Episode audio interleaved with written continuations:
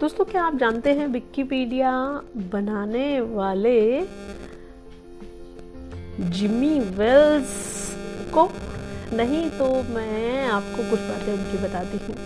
Jimmy Wales ने finance में masters की शिक्षा प्राप्त की है और फिर वर्षों तक फाइनेंस के क्षेत्र में काम किया।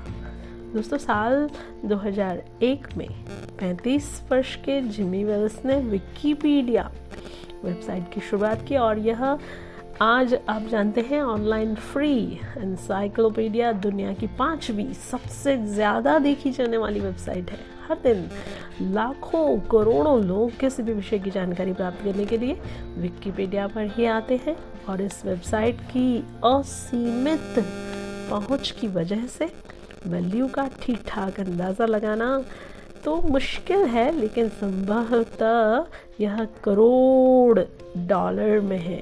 तो जी हाँ दोस्तों, जिम्मी वेल्स ने मेहनत की और विकीपीडिया हमें दिया तो हम भी हमारे इस जीवन में थोड़ी सी और ज़्यादा मेहनत करें और अपने आप को बनाएँ सफल। और मैं हर्षा आपसे लेती हूँ विदा और मिलती हूँ अगले एपिसोड में।